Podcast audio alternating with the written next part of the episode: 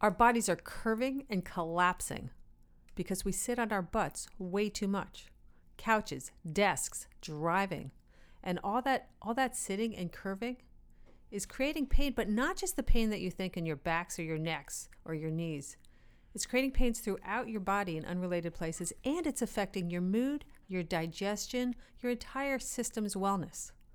Well, what if I told you that with just a few simple adjustments and moves, you could feel so much better? We're going to talk about foundation training today. I'm Sarah Hiner. This is the Bottom Line Advocator podcast. And when you're done listening to me talk about this stuff, go ahead and rate and review this podcast so that we can spread the word and help a whole lot of other people feel better. I'm Sarah Hiner, president of Bottom Line Inc., the number one provider of expert sourced, expert vetted, expert advice that empowers your life. And I'm thrilled to be talking today to Eric Goodman, doctor of chiropractic and founder and creator of Foundation Training. Dr. Goodman created Foundation Training when confronted with his own back problem that mainstream doctors said would only be cured by surgery. Instead, Goodman realized that much of his pain was caused by the ill effects of gravity and lifestyle, which are compressing our bodies.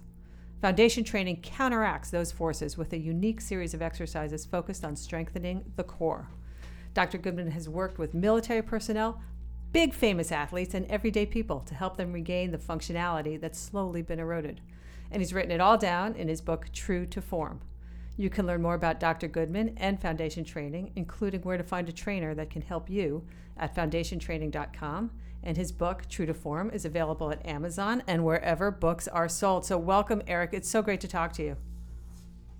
Thank you so much for that, that great introduction, too. I have to get all those details in, but you know, it's we're, we're collapsing. The, the amount of time you and I were just talking before we started um, recording about the number of people that are complaining, running around in chronic pain, frustrated with their lives, and so much of it is just how we're living and and the the the maladies of contemporary life.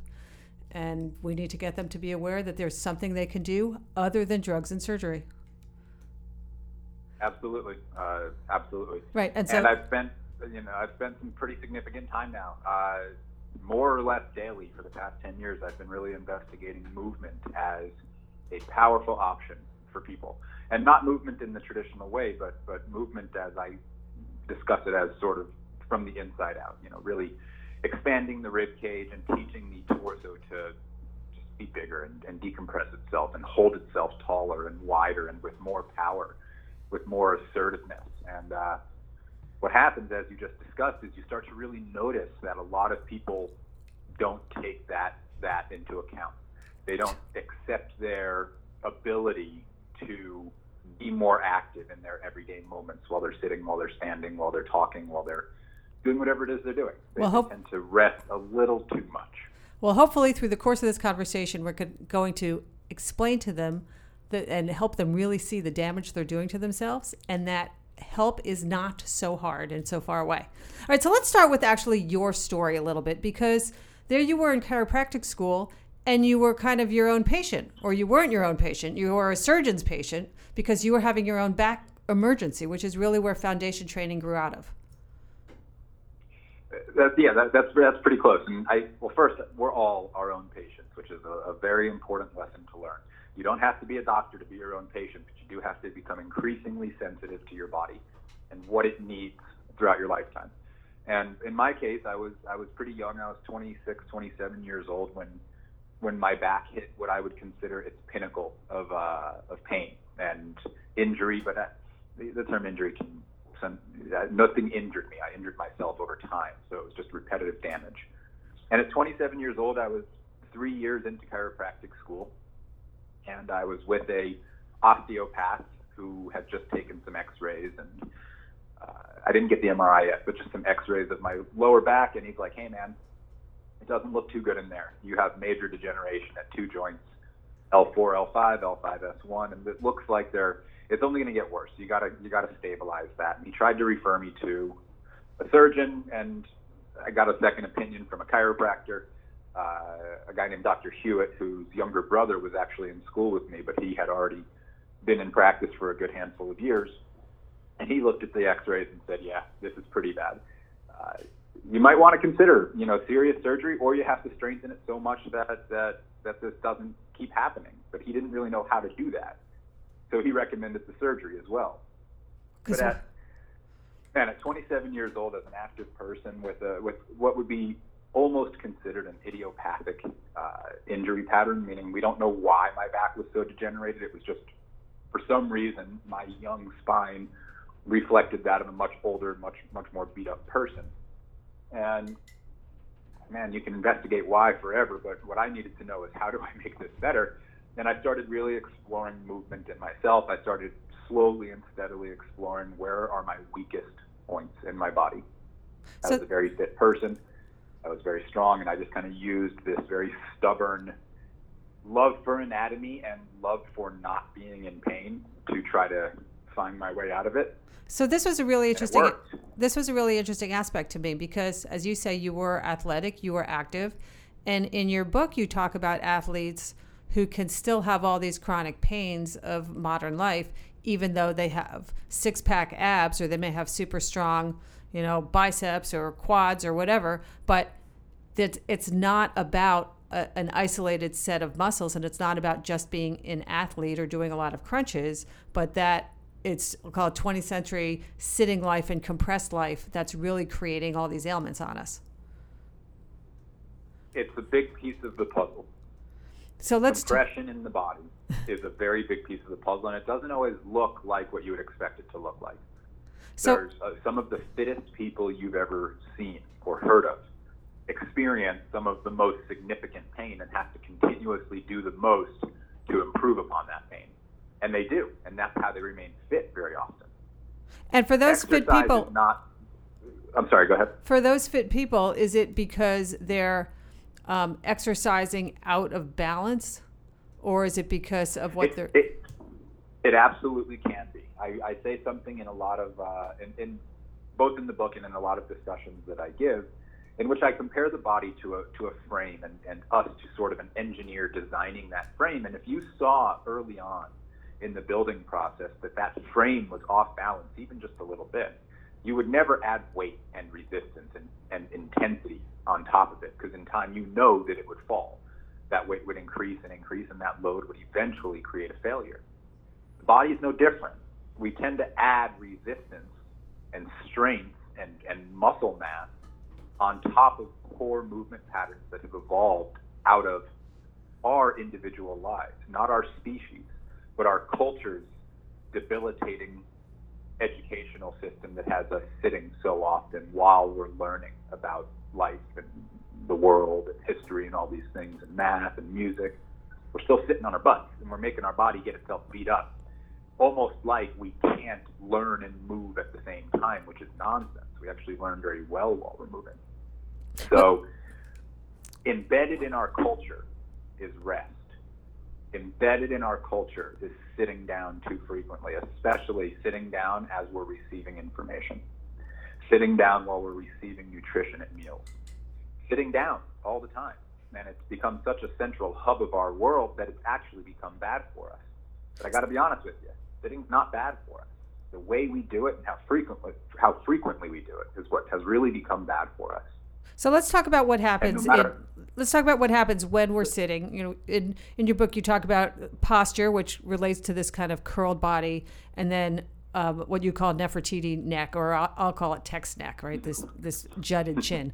Um, but let's talk about posture first. So that you know, you talk about the dangers of sitting, but talk about a little bit what that sitting is actually doing to us in terms of t- decom- uh, compression, in terms of rolling, you know, shoulders, all that sort of thing. Okay. So picture yourself sitting on a chair. First, picture yourself sitting on a stool. There's no backrest on the stool. Your feet can pretty easily be under you and press into the ground, and imagine sitting yourself up tall. Now, imagine yourself sort of at a desk chair that's a little bit more cushy, or a, or a driver's seat that's more ergonomic, and it gives you a backrest. And allow your back to settle into that backrest a little bit in your mind conceptually. What that does is it draws the front of the rib cage down and in towards the center of the belly, towards the pelvis. Does that make sense as I say that? Yes, we collapse into ourselves. If, the, if something's going to support us, we're going to collapse and let it be held. Absolutely. So what we have in there, though, is this really powerful system of expansion, both between the lungs, which which pull up and outward with the rib cage, and the abdomen, which is this long, very powerful three-layer cylinder that pulls and wraps from the center of the spine outward around to the front of the body, like it's giving itself a bear hug. Those abdom, those that abdominal spiraling, that inward, upward expansion. I know it's hard to conceptualize, but it's just the way the uh, anatomical functions work. That expansion is ultimately what supports our seated postures and our standing postures and our laying down postures, or our runs, or our walks, or our bike rides. And if we continuously sit in a way that doesn't give us that physical feedback, instead it tells us that our, our rib cage is meant to come towards and collapse inward into our, our abdomen, that's a message that we learn very well, but it's a very wrong message. It's very inaccurate. And the more we practice it, the better we get at it. And the more typical chronic pains from sciatica to piriformis syndrome to SI joint dysfunction to plantar fasciitis and, and inner and outer knee pain to front of the shoulder pain and neck pain to mid back tightness that just never goes away for whatever reason, even though you've spent $10,000 on chiropractors and massages and PTs over the past five, ten years. Those things have a lot more to do with the way you sit and stand and breathe in particular. Breathing is very powerful and it should be very powerful. It should be very muscular and expansive. And when it becomes that, a lot of symptoms that you thought would never go away tend to diminish quite a bit. So is the pain And that's the basis of is the pain that people are feeling because their muscles are weak and they're not able to support it or you talk in the book about some muscles getting shortened and then kind of locking up and the joints having to take the burden of the of the weight. the latter was much more accurate. So we are not weak and strong, typically, unless we have a neurodegenerative disorder that changes our electrical flow to muscles, and those muscles can't contract very well. We are twisted and long and short. That's a very accurate statement in comparison to weak or strong. Muscles only act as pulleys and they only have insertion points and attachment points, and all they can do is pull, nothing else. So when those muscles pull, if the point A and point B are rotated or twisted or spiraled away from one another inaccurately, those muscle fibers are out of their elastic potential in which they gather absorptive and, and propulsive force, meaning they can't shorten or lengthen accurately. So there's a lot of wasted energy that feels like weakness, but really it's twisted and turned in the wrong directions, and the pull can't pull. Right. And so so if it's too long, like again, if I'm curled down, then all my back muscles are elongated, but they're not in a position to be able to to act powerfully because they're elongated and then everything in the front is shortened and my you know my shoulders rolled and all that. Um, uh, it, that's a, I mean that's a very general generalized statement, but yes, it's relatively accurate. As the back lengthens too much, the front shortens too Right. much, and vice versa. I like and to that can be compartmentalized and it can be generalized. It's pretty accurate either way. Now, so talk about the like, besides the the back aches, the neck aches, and you also talked about that when we sit, our hips rotate. And I'm a, I'm a person who's been struggling with hip tightness for years because even though I'm athletic, I, I I sit way too much. And I and you talk about the rotation, like when you drive, that your legs rotate externally. That we have this habit of externally rotating our legs that then creates other weakness in our hips and our glutes, and creating like other aspects of the pain. I really appreciate you doing your research on this, and I can tell that you have. So I'm a research girl. Um, yeah, you you really have. It's, it's nice to hear, uh, and you're accurate. You know, I want people to start thinking of their pelvis as two sides, not one piece, because your pelvis is two hemispheres that meet in the middle at a little joint that's very important called your pubic symphysis, and that that pubic symphysis, that central meeting point of the pelvic hemispheres, is your center of gravity. So let's establish center of gravity first. Two things pulling towards center meet at the center of the pelvis. So what we have is these two scroll-like structures at the legs. And I want people to start thinking of them as scrolls that kind of rotate in towards center to close and away from center to open. And that away from center, external rotation, is perfectly fine in normal range of motion. But when we're sitting, you know, frequently, a good 30, 40, 50% of our life, when we're sitting that frequently, that opening of the scroll, that external rotation tends to dominate. And with that comes what's called adaptive shortening of the gluteal muscles, the glute muscles, your butt muscles, your external rotators. They stay short. They learn to live in a shortened position. And one thing muscles hate is to pull from short to shorter.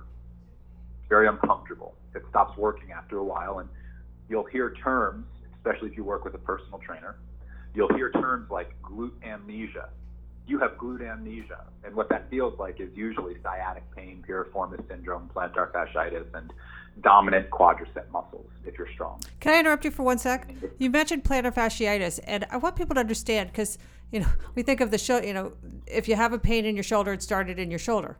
Plantar fasciitis is in your feet, and yet we're talking about yes. hips and we're talking about backs. So can you just quickly connect the dots of how that happened? Yes. I want I want to I want everybody that has plantar fasciitis to listen to this statement really clearly. And it comes from a place of having treated countless athletes and older people. And when I say older people, I mean into their 70s that were told and almost forced into surgery, not forced, but very strongly leaned towards surgery. And by strengthening the foot, connecting that foot musculature with the upward lift of the groin muscles, the medial hamstring muscles, what's called your medial chain and your posterior chain. By connecting those muscles and strengthening them and reteaching the hip joints how to be very stable so that they guide the knee, the ankle, the foot, the toes in the accurate positions as they flex and extend, you will alleviate the symptoms of plantar fasciitis. But if you keep wearing padded shoes, you keep sitting all the time, and you keep getting foot massages, and you keep going to somebody that is just treating your foot, you will never fix the symptoms of plantar fasciitis because that's how symptoms work. Most chronic pain symptoms that are not the result of a blunt force injury originate much higher up the electrical system towards the spinal cord. And what you feel down the line is the twists and turns being taken out at the weakest tissue. Because those same twists and turns can't be taken out passively at the strong, aggressive, powerful tissue that connects to the base of the pelvis, the adductor muscles, the groin muscles, the medial hamstrings. This chain, what we call the anchoring line in foundation training, this chain is responsible for lifting the arches so that they can participate in a strong walk, strong gait pattern. The strongest feet in the world are not strong enough to lift up a human body on their own. The strongest arches in the world are not strong enough to run well on their own or walk well on their own. They are integrated participant muscles that participate with very strong upward lifting on a sling that pulls the arch upward through the deep calf muscles, through the deep groin muscles, and connect into that center of gravity where the two hemispheres of the pelvis meet at the pubic symphysis.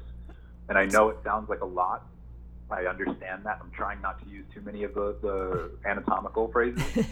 but the takeaway is that your foot doesn't hurt because your foot.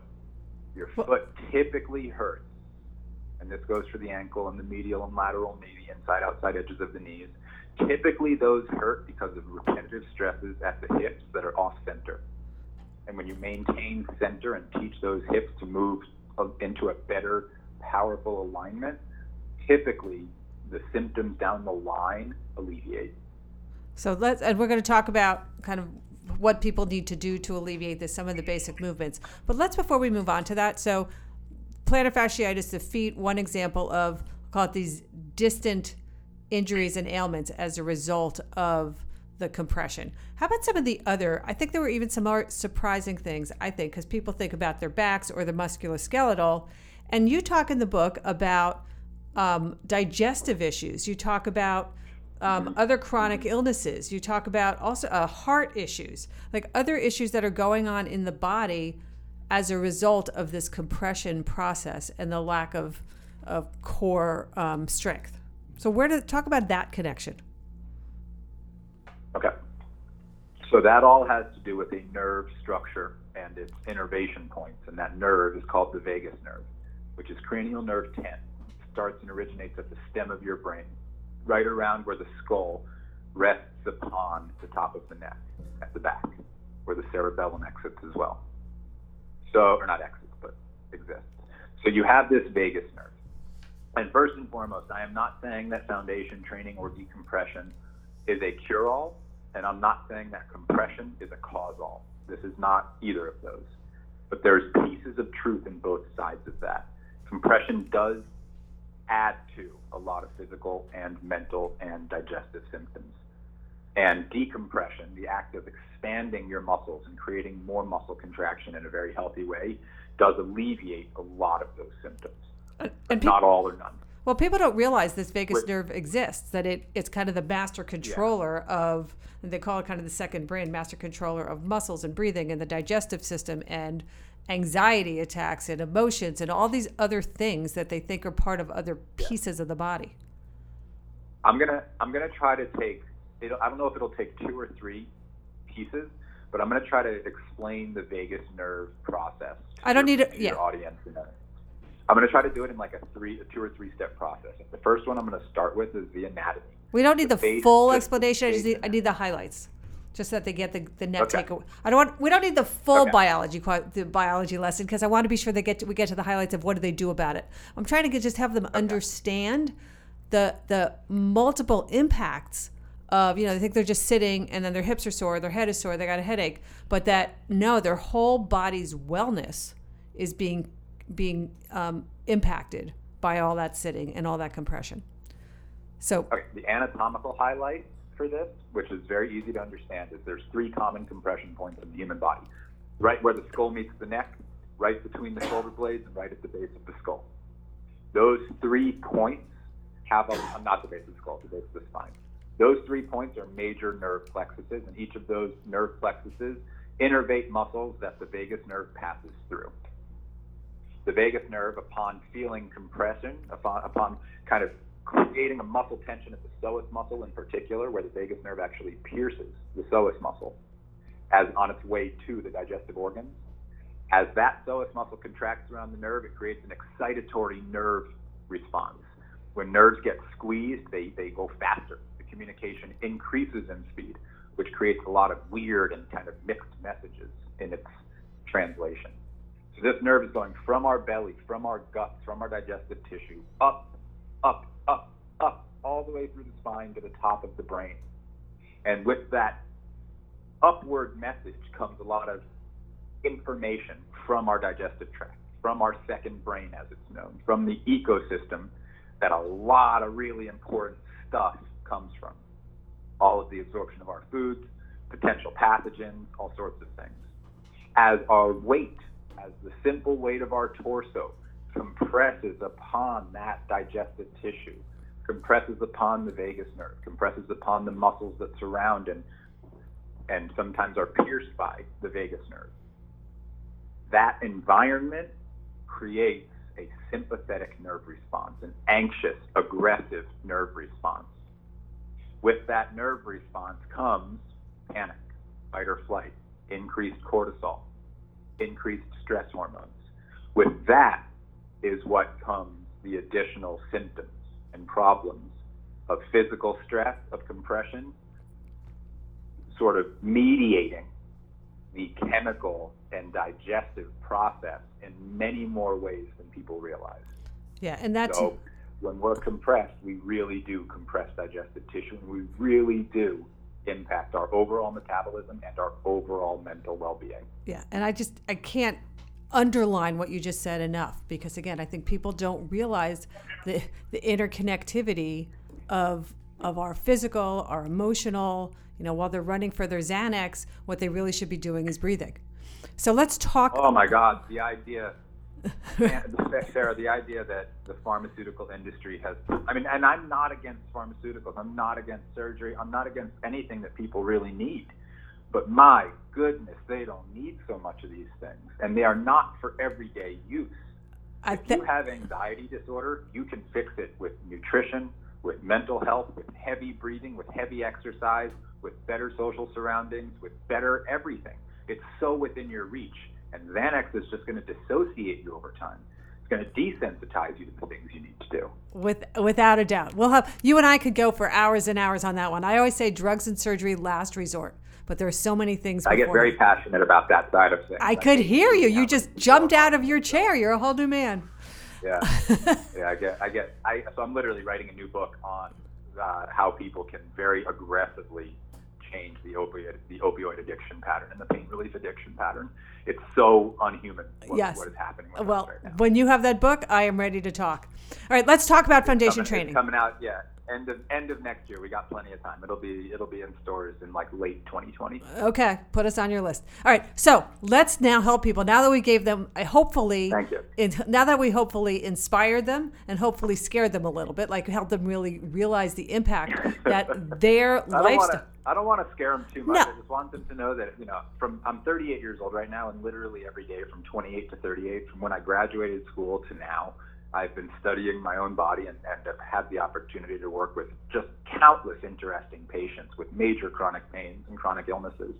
And I've had a very high success rate that I'm really proud of. And it comes from the most natural means you can imagine, just with repetition and frequency and, you know, really working hard. Well, and I'm going to name drop for a second, and because you've worked with some really big, big shots in Hollywood and in the sports world. You've worked with Chris Hemsworth. You've worked with Lance Armstrong. Those are two massive bodies who push their bodies in all sorts of ways and they they you've helped them and they've been you know very powerful supporters of foundation training so i don't want to delve into their stories but i think it's you know that's i'll call it your celebrity endorsements um, for that this stuff actually well, I mean, works not, if you're going to do it i'll add to it a little bit because i've had you know Lance I haven't worked with in years, and I really appreciate that that guy's an early adoption of our work. Um, but there's people like Hemsworth is somebody I've worked with a number of times more recently. But for instance, this summer, um, I've been working on it. I really love this guy, and I think he's actually a much more appropriate person for this conversation. Uh, so Jeff Bridges, the actor, the dude, Big Lebowski. I've been working on and off with Jeff for, for a good handful of years now. And this summer, we're doing a pretty cool intensive where I'm working with him very frequently, four or five days a week for uh, it's been a little over two months now, and we have about two months left of the intensive before he starts filming now. Is this a much more aggressive and, and, athletically involved role at 69 years old? So are you working um, with him so he prepares for a role, or because he's got some pain from? Well, he works with me because in order to be prepared for the role, got he it. has to manage his, his chronic, ongoing, you know, for 35, 40 years chronic back pain. And yep. he's got some very, you know, he's he's not debilitated, but man, does it hurt sometimes. Hey, every day I get up, I got to shake it out. And and he's a guy like me, like a like a good handful of other people that just really enjoys the way his mind works and refuses to take prescription drugs that might alter it and make him feel differently inside, if that makes sense. You know, he totally. likes to feel a certain way, and the desensitivity of pain relieving drugs can be pretty heavy. So we work really hard on nutrition. We work really hard on mental health. We work. I, I'm always sending him, and he's always sending me different experts in the field, all the way from mental health to nutrition to physical movement. You know, it takes a real village. It takes a real group of people to understand how the body works. Luckily, you know, I really feel very fortunate for this. Foundation training has been a central theme in his rehabilitation and, and physical health for six, seven, eight years now. And the increasing amount of it has gotten him quite a bit healthier. It's really, I'm looking forward to people seeing him at the end of this summer, actually, because all we've done is pain management. All we've done is improved upon his nutrition in a very anti inflammatory way. We don't work out hard. We sweat in the sauna to detox as well as we can, to utilize our system's natural purging ability. We hydrate excessively. I say we because he does what I do, and I have most of my patients do this. Eventually, this is where they all end up. Sauna most of the days, you know, very hot sauna, not infrared. Purge your kidneys, purge your cellular, your intracellular fluids. From there, big decompression breaths throughout the day. Constantly remind your body where it's meant to be held. That's a very metabolically active process. It's a very intensive process. But what it does is a minute out of an hour. That's kind of what it is. It's like one or two minutes out of every hour or so, you're focusing on your breathing. It's amazing how much pain relief that can bring a lot of people. It's amazing how much notoriety that has brought foundation training because of what it has done to so many people. And I think the only reason that I get to work with some of these people like Jeff and Chris and, and Lance and guys like that is proof in the pudding. The work works. If you take care of your frame the way it's meant to be taken care of, you're going to feel a lot better and you're going to notice and you're going to keep doing it. All right, so let's talk. Let, us get to some of those nuts and bolts about foundation training because you know among the things that are so cool about it, there's no equipment that's necessary. You can do it, you know, anywhere, anytime, and it is something actually that you and I were talking before that it's really not an exercise regime so much as it is a lifestyle thing, right? That it really is a whole new way of holding your body. Um, so it's how you brush your teeth. It's how you talk on the phone. It's it's when you get good at it, it's how you drive your car, but it's not because you're thinking of it. You don't want. I, I never want to instruct people on what to do while they're driving. I just want your body, when you get good at this big decompression work, to naturally hold itself differently as you drive, which does happen. Right, and it's clearly also something that's that's appropriate for all ages. It's good for Jeff Bridges at 69, and it's good for young athletes that need to learn you know, to I, hold their body properly. I have an athlete I have a great example of that. I've been working with a professional surfer named Lakey Peterson, who is now 25, and we've been working, or she's 24. We've been working together since she was 14 or 15, 14 or 15. I can't remember when we started. But the first thing we did was basic foundation training. You know, that's it. At 14, 15 years old, she had really bad back problems from surfing and from, you know, whatever whatever the issues were at the time. Yeah. It really does span. It's like from puberty onward is, is what I would say to people. That's when you really seem to want to start paying attention. If you want to get ahead of chronic ailments, if you want to get ahead of chronic breakdown of, of the joints, you want to start paying attention to a few subtle things as you get into those teenage years. All right, so let's ta- let's start with so there's two basic types of movements in foundation training. There's decompression movements and anchoring movements. So let's talk let's decompression movements. Let's talk about that, the unwinding and elongating of the body. Um, give me just kind of the, the brief overview of decompression and I guess decompression breathing at the core of that. Okay. So the first thing to take away is that your lungs are housed in your rib cage, which is the upper half of your torso.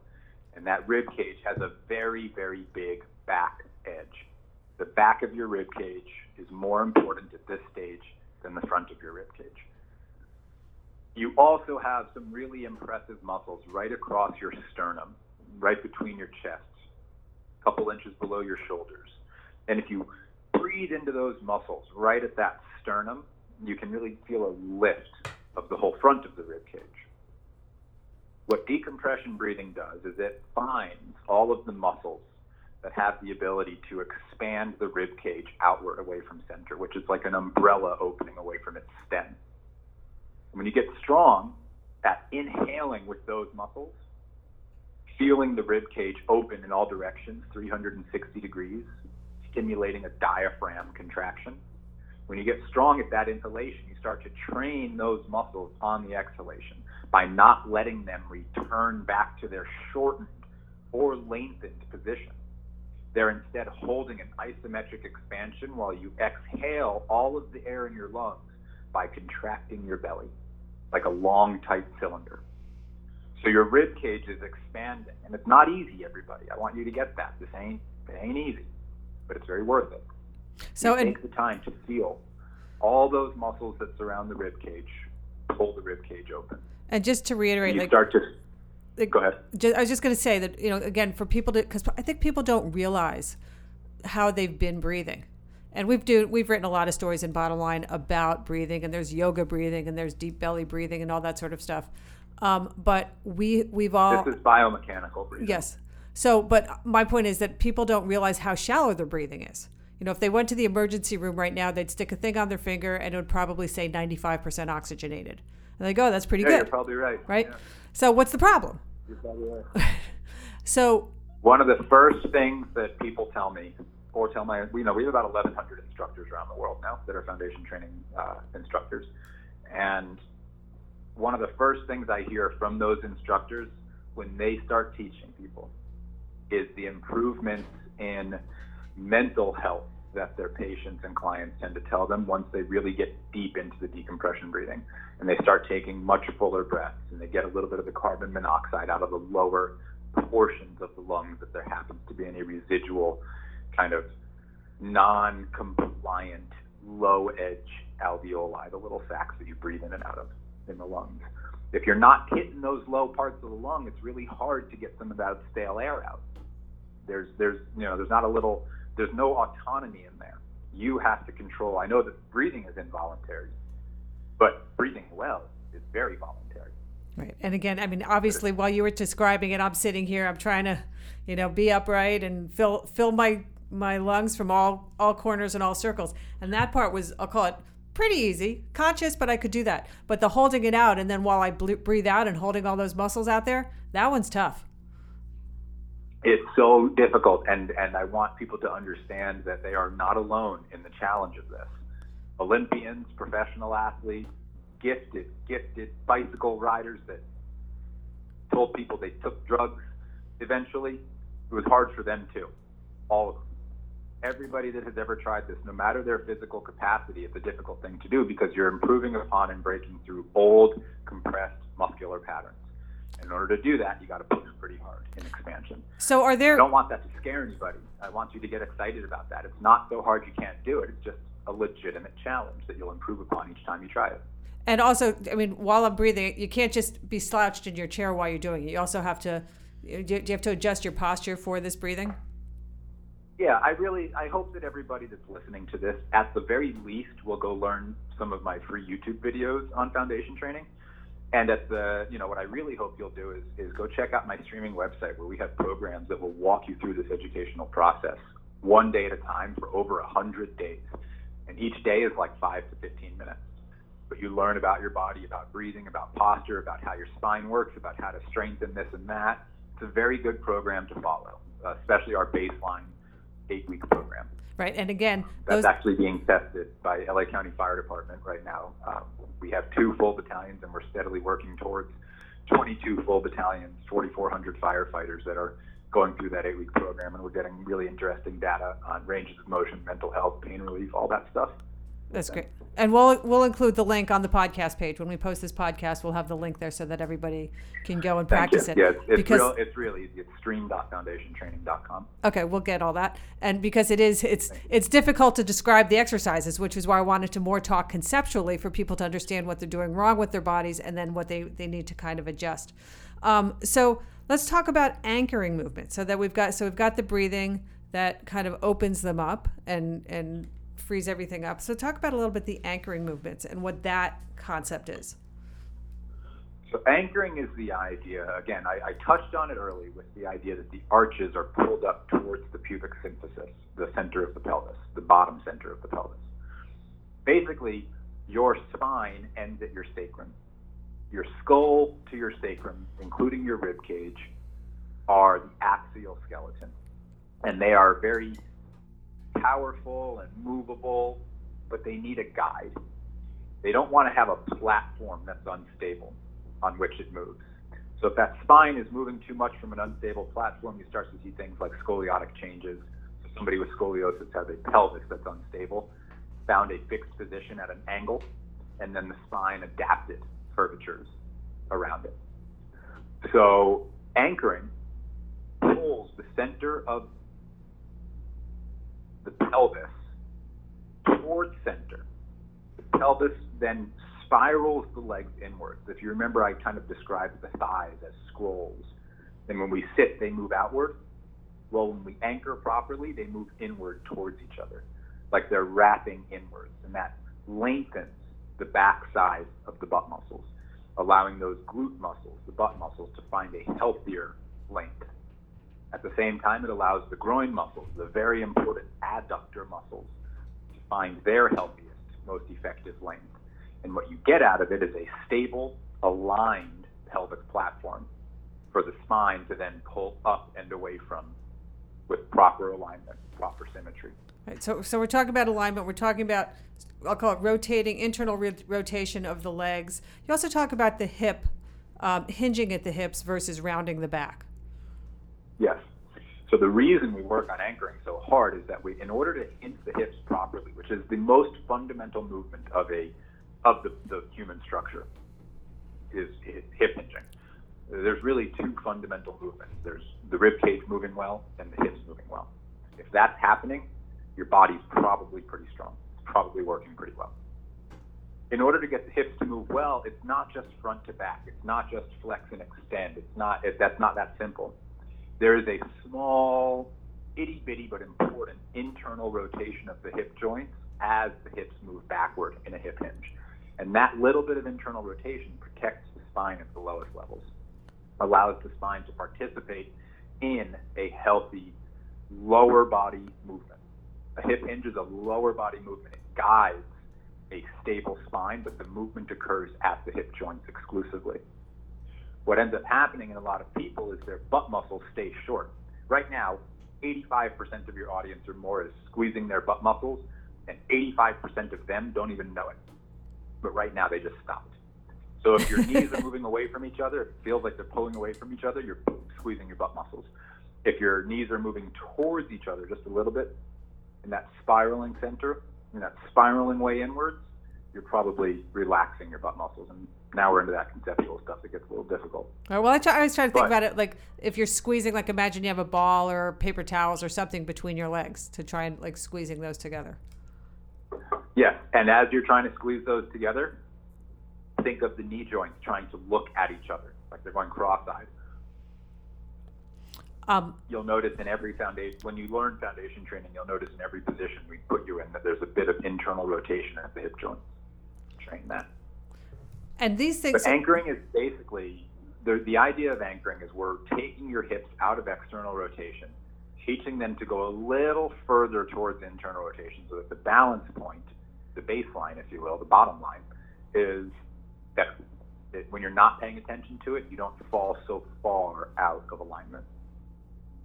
So are these again? we are going to put the links up so that people can see the videos. They'll, they'll know where to go. They'll be able to you know participate in your series. You know if they choose to do that. Um, but are there things that I'll call it on a day to day basis? Just you know points that they should remember or think about. Um, looking up versus we didn't really get to talk about um, Nefertiti neck where people you know were jutting our necks out. So are there things they should think about on a day to day basis that just has them in better alignment? That has them, you know, opening up their breathing, squeezing their legs while they're driving, whatever. Like, are there certain just three or four things that they should just keep in mind that would help them directionally? There are. I'll do my best. Uh, my best possible advice is go and really take your take the time to learn foundation training, and that will make these corrections for you better than anything I can tell you in the next minute or two. You're kidding. But a whole lifetime of work can't be answered in one minute during a, a podcast. With that being said, goodness gracious, doctor. With that being said, everybody is gonna. Everybody as they're walking around today. Um, I, I hope this works. I hope you can you can conceptualize this. But as you as the weight of your head falls forward, as the shoulders kind of slump forward, and you're kind of in that passive posture, like you're looking at your phone, and then you just look up to look at look at what's ahead of you. It's like I tell people don't smell your way forward. Don't smell your way through life. Like don't lead with your nose. Lift the back of your head up a lot higher, especially the back of your head. Lengthen the back of your neck as much as you can today. If you think about lengthening the back of your neck as much as you can today, you're going to walk a little differently. You're going to stand a little taller than normal. Even when you're looking at your phone, whatever it is you're doing, just lengthen the back of your neck while looking up. Don't look down to do it. Keep looking at the horizon line and just lengthen, lift at the back of the skull. That in and of itself is a really big help for alignment. If you're walking, notice if you're walking like you're dragging the inside of the arches forward, like your feet are actually pointing out, you know, in an angle away from each other. And your feet should be pointing directly in the direction you're walking, and they lead your knees in the right way, and they lead your hips in the right way. So that's all I'm going to give you those two tips. While you're standing and walking today, make sure that your feet are facing forward and really forward, not away from each other at all. forward down the line and make sure that the back of your head is lifting off your neck so that you're lengthening the back of your neck. If you do those things and really work at them, you'll, you'll probably feel a little better today. I love those two tips. All right, let me ask you one other quick area. Let's go back to the feet for a second. Um, because you talked about big padded shoes before. What's your preferred footwear? You know, there's these new arch support things, and you know, should people be wearing big padded sneakers, or are you a barefoot kind of guy? Yeah, I'll give you. I'm going to give you my hierarchy of, of footwear, starting with the worst. The worst footwear is padded footwear with a high heel. So if you're like an inch or two in, you know, a couple inches off the ground, and you're in really padded cushioned footwear, just stop. Just stop. What's a padded? What's padded footwear with a high heel? My my padded insoles in my stylish fancy boots that make me look really hot. Yeah, those stylish fancy boots that make you look really hot. Wear them like a dessert. Think of them like something you do on occasion, but you gotta you gotta be healthier in your typical patterns. Um, this is uh, it's it's weird to talk about in such a in such a such a way, but it really hurts people in ways they don't realize if they don't make the corrections. You're not hurting yourself by wearing those shoes. You're hurting yourself if you mostly wear those shoes. And is that because so it's it's it's very, not supporting that inherent structure of the foot, so to give me the solid base? It doesn't let the foot do the foot's job, which is guiding a lot of alignment and a lot of muscle connections throughout the body. And it does. It's not that you got to go barefoot all the time. Although my recommendation to people is learn how to walk barefoot really well, and that means as much surface area on the bottom of your foot as possible. Spread your feet apart. Spread the toes apart. Spread the bones of the feet apart as you walk. So it's not that it's such a it's such an interesting concept to try to explain so much in, in a in a podcast. Just make your feet work to the best of their ability if you're barefoot, stay barefoot. If you can't go barefoot, I really want you to go as quickly as you can away from extra padded shoes. You'll be able to go barefoot within a few weeks if you start practicing going barefoot, even for five to 10 minutes at a time. Look at work like a woman named Katy Bowman. Katy Bowman has something named nutritious movement, and it's a brilliant, brilliant work of kinesiology. She understands things very well. She offers books. Uh, she has a book called um, I don't want to get this wrong. I might just look up Katy Bowman barefoot book. Okay. Uh, I don't want to. I don't we'll, want to say the wrong. We'll check it out and name the wrong thing. But Katy Bowman's work is excellent. It's for people that are trying to regain their ability to walk well and get out of chronic foot pain. Katy Bowman's work works very well, especially in addition to, to my foundation training work. Those two together will get somebody really, really far in their chronic pain fight. How about so you talk about don't wear padded shoes? What about you know padded running shoes? It's like you know same, what, same, that have a lot of arch support and all of that. Your foot has to work. Nike Nike's an interesting company. I actually read um, Phil Knight's book all about the creation of Nike, and they are also credited with likely having a much sharper increase in foot problems, knee problems, hip problems, and back problems the padded shoe revolution might have been pretty detrimental to the human structure overall. Interesting. Interesting. I know it's frustrating too. I, I, can't help. I can't help that. A whole new topic. We're going to do a foot conversation another day. Well, if you can't feel the forces going through your feet, chances yes. are you can't feel them anywhere else. Even for older people, where the bottoms of their feet, like their pads, get more sensitive, so they end up with some neurological issues.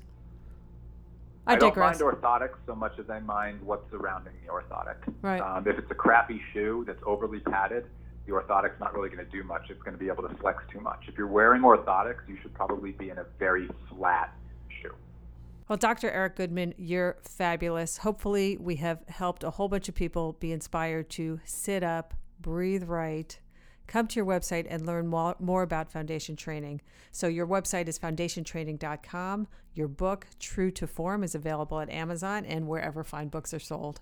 And if anybody loved this podcast, please come and rate us, review us, because that's how we get the word out about Bottom Line Advocator podcast. So, thanks so much. Thank you so much for having me. That was fun.